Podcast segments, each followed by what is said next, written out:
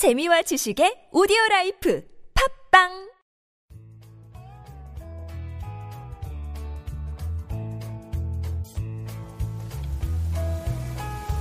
황홀하고 찬란한 광기 어린 창조적 유희.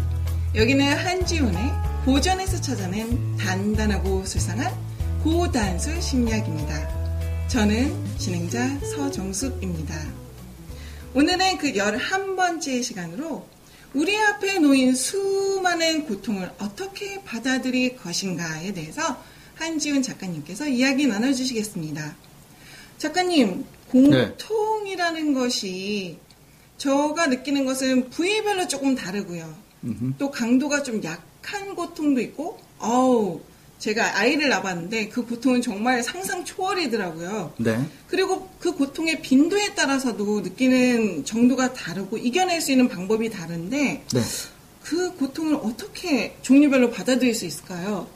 일단 고통을 전체 퉁칩시다. 고통스럽다라는 것은 피부 감각이라든가 정신적으로 기타 등등 오감을 억압하는 모든 현실에 대해서 고통스럽다라고 인간은 느낍니다. 삶이라는 것은 준엄한 고통 앞에 서 있다고 해도 과언이 아니죠. 아이가 처음으로 태어나서 첫 울음을 우는 순간에서부터 죽음에 이르는 그 순간까지 사실은 모든 것이 고통일 수밖에 없습니다. 고통의 대표적인 것은 뭐가 있을까요? 병이 있겠죠.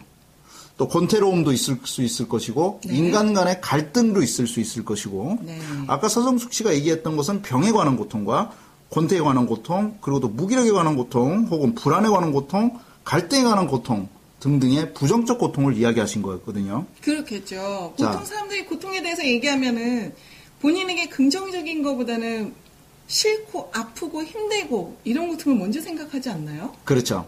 그래서 저는 오늘 고통을 이렇게 크게 두 가지로 나눠볼까 합니다. 고통에는 두 가지 종류가 있는데요. 네. 감각 정도나 감각 빈도가 아니라 저는 오늘 이렇게 나누겠습니다. 하나는 부정적 고통, 하나는 긍정적 고통. 부정적 고통이라는 것은 뭘까요? 고통을 고통으로 인식하고 고통을 개선하지 않고 고통스럽다는 감각 속에서 계속 머물려고 할 때 고통 맞습니다. 네. 긍정적 고통은 무엇일까요? 새로운 도전, 창조, 최선을 다하는 자기 표현 속에서도 분명히 고통은 있습니다. 아, 그러네요. 자, 저도 매일 글을 쓰지만 글을 쓴다는 것은 사실은 고통입니다. 창작의 고통. 예, 아주 정말 죽도록 쓰기 싫어요. 근데 씁니다. 왜냐하면 그것은 그 끝에 올 희열을 기억하기 때문이에요. 아, 또 하나, 어떤 사람이 열심히 프로젝트를 준비합니다. 창업을 준비하고요. 고통스럽죠. 그 고통의 끝에서 희열을 기억하고 있기 때문입니다.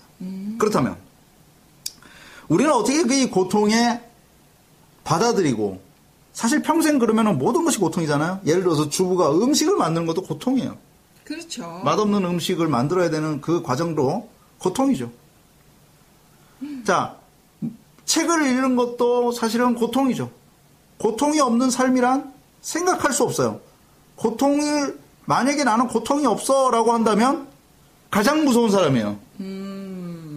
왜 그러냐면, 고통이 없어 라는 것은 앞으로 다가올 어떠한 고통에 대해서도 대비책이 없다라는 것과 동일한 얘기거든요. 그럼 이것은 마치 3세 어린이에게 운전을 맡기는 것과 동일해요. 그러다가 3세 어린이는 고통을 느끼지 못하죠. 그 저- 다음에 어떤 고통이 올지 대비하지 못한단 말이에요. 그러다가 크게 사고가 나서 큰일이 나죠. 네. 자, 고통은 미리미리 대비해야 됩니다. 그러면 우리에게 지금 다가오는 고통을 어떻게 할 것이냐? 고통은 분명히 의미를 부여해야 돼요. 나 고통의 그 의미. 고통에 의미를 부여하자는 거예요. 난, 저는 이렇게 생각해요. 어떤 고통이든지 의미를 부여하면 그 고통은 감당을 할 수 있거나 그 고통에 대해서 이유를 분명하게 할 수 있다라는 거예요. 네. 자, 세상 모든 것은요, 원인과 결과 없어요. 아, 결과가 있어요. 원인이 있으면 결과가 있어요. 고통이 있어야 열매가 있어요. 원인이 있어야 결과가 있어요.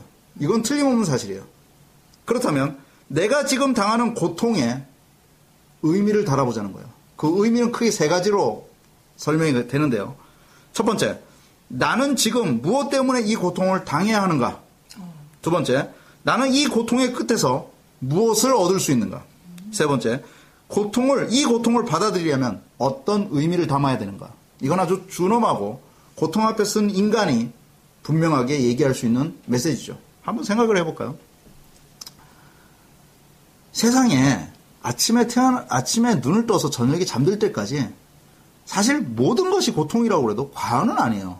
그거를 우리는 예를 들어서 아주 추운 겨울날 길거리를 거, 걸어서 아이를 데리러 가는 것도 사실은 그 걸어가는 길이 고통이죠. 네. 그런데 아이를 볼 때 그 희열감을 생각하면서 그 길을 걸어가는 거예요. 그렇죠. 모든 것은 고통이 있어야 아름다움이 찬란하게 다가오는 거예요. 네. 그런데요, 어리석은 사람들은 이렇게 얘기해요. 고통은 피해야 될 것. 그리고 고통은 그냥 낙천적으로 받아들이면 될 것. 그리고 고통이 오면 고통을 훅 피해버려야지. 그리고 고통이 오면 그냥 낙천적으로 웃으면서 대충 넘어가면 돼. 하지만 기억하셔야 될 것이 있습니다. 인간은요, 고통을 통해서만이 성숙될 수 있습니다. 그리고 고통을 당해보지 않은 사람과는 이야기를 나누고 싶지도 않습니다. 혹시 고통을 한 번도 당해보지 않은 사람과 이야기를 나눠본 적이 있나요? 없어요.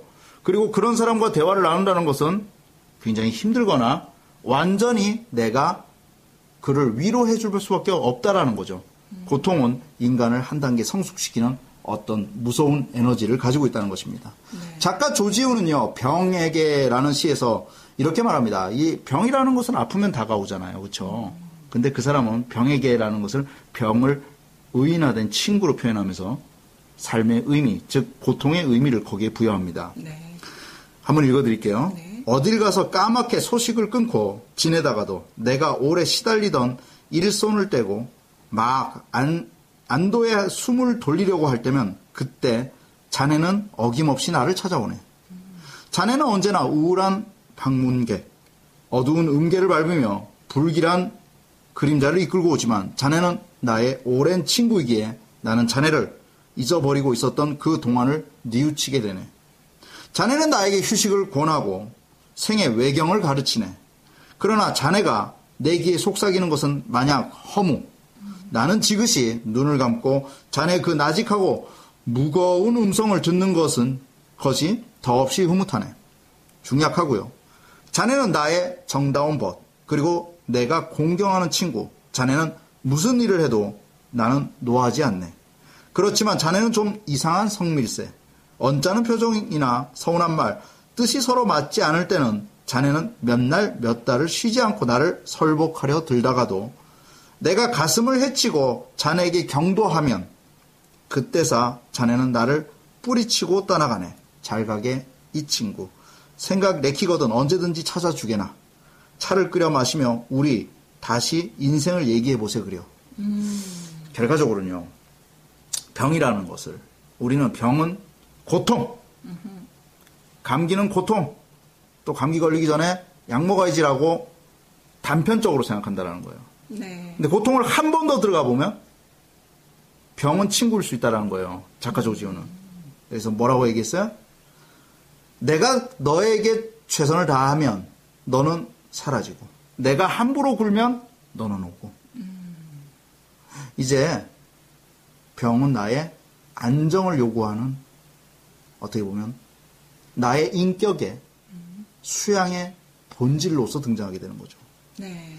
그렇습니다. 누구나 고통은 힘듭니다. 아침에 일어나기는 것도 고통이고 잠자리에 누워 있고 싶고 학교에 가고 싶고 직장에 가기 싫은 것이 우리 모두의 마음입니다. 매몰차고 거칠게 우리 평생을 놓고 고통은 다가올 것입니다. 그리고 그 고통은 매일 새로운 얼굴로 우리에게 다가올 것입니다.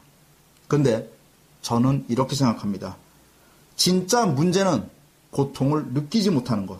즉, 나는 행복하다. 지금 나는 고통이 없다라고 말하는 것. 이것이 우리 삶의 가장 경계해야 될 고통이 아닐까 생각을 해봅니다. 그렇게 되면 어떻게 되겠죠? 고통이 없는 삶이란 발전이 없는 삶이고 그 고통이란 조금만 부정적 고통이 다가와도 이거를 못해.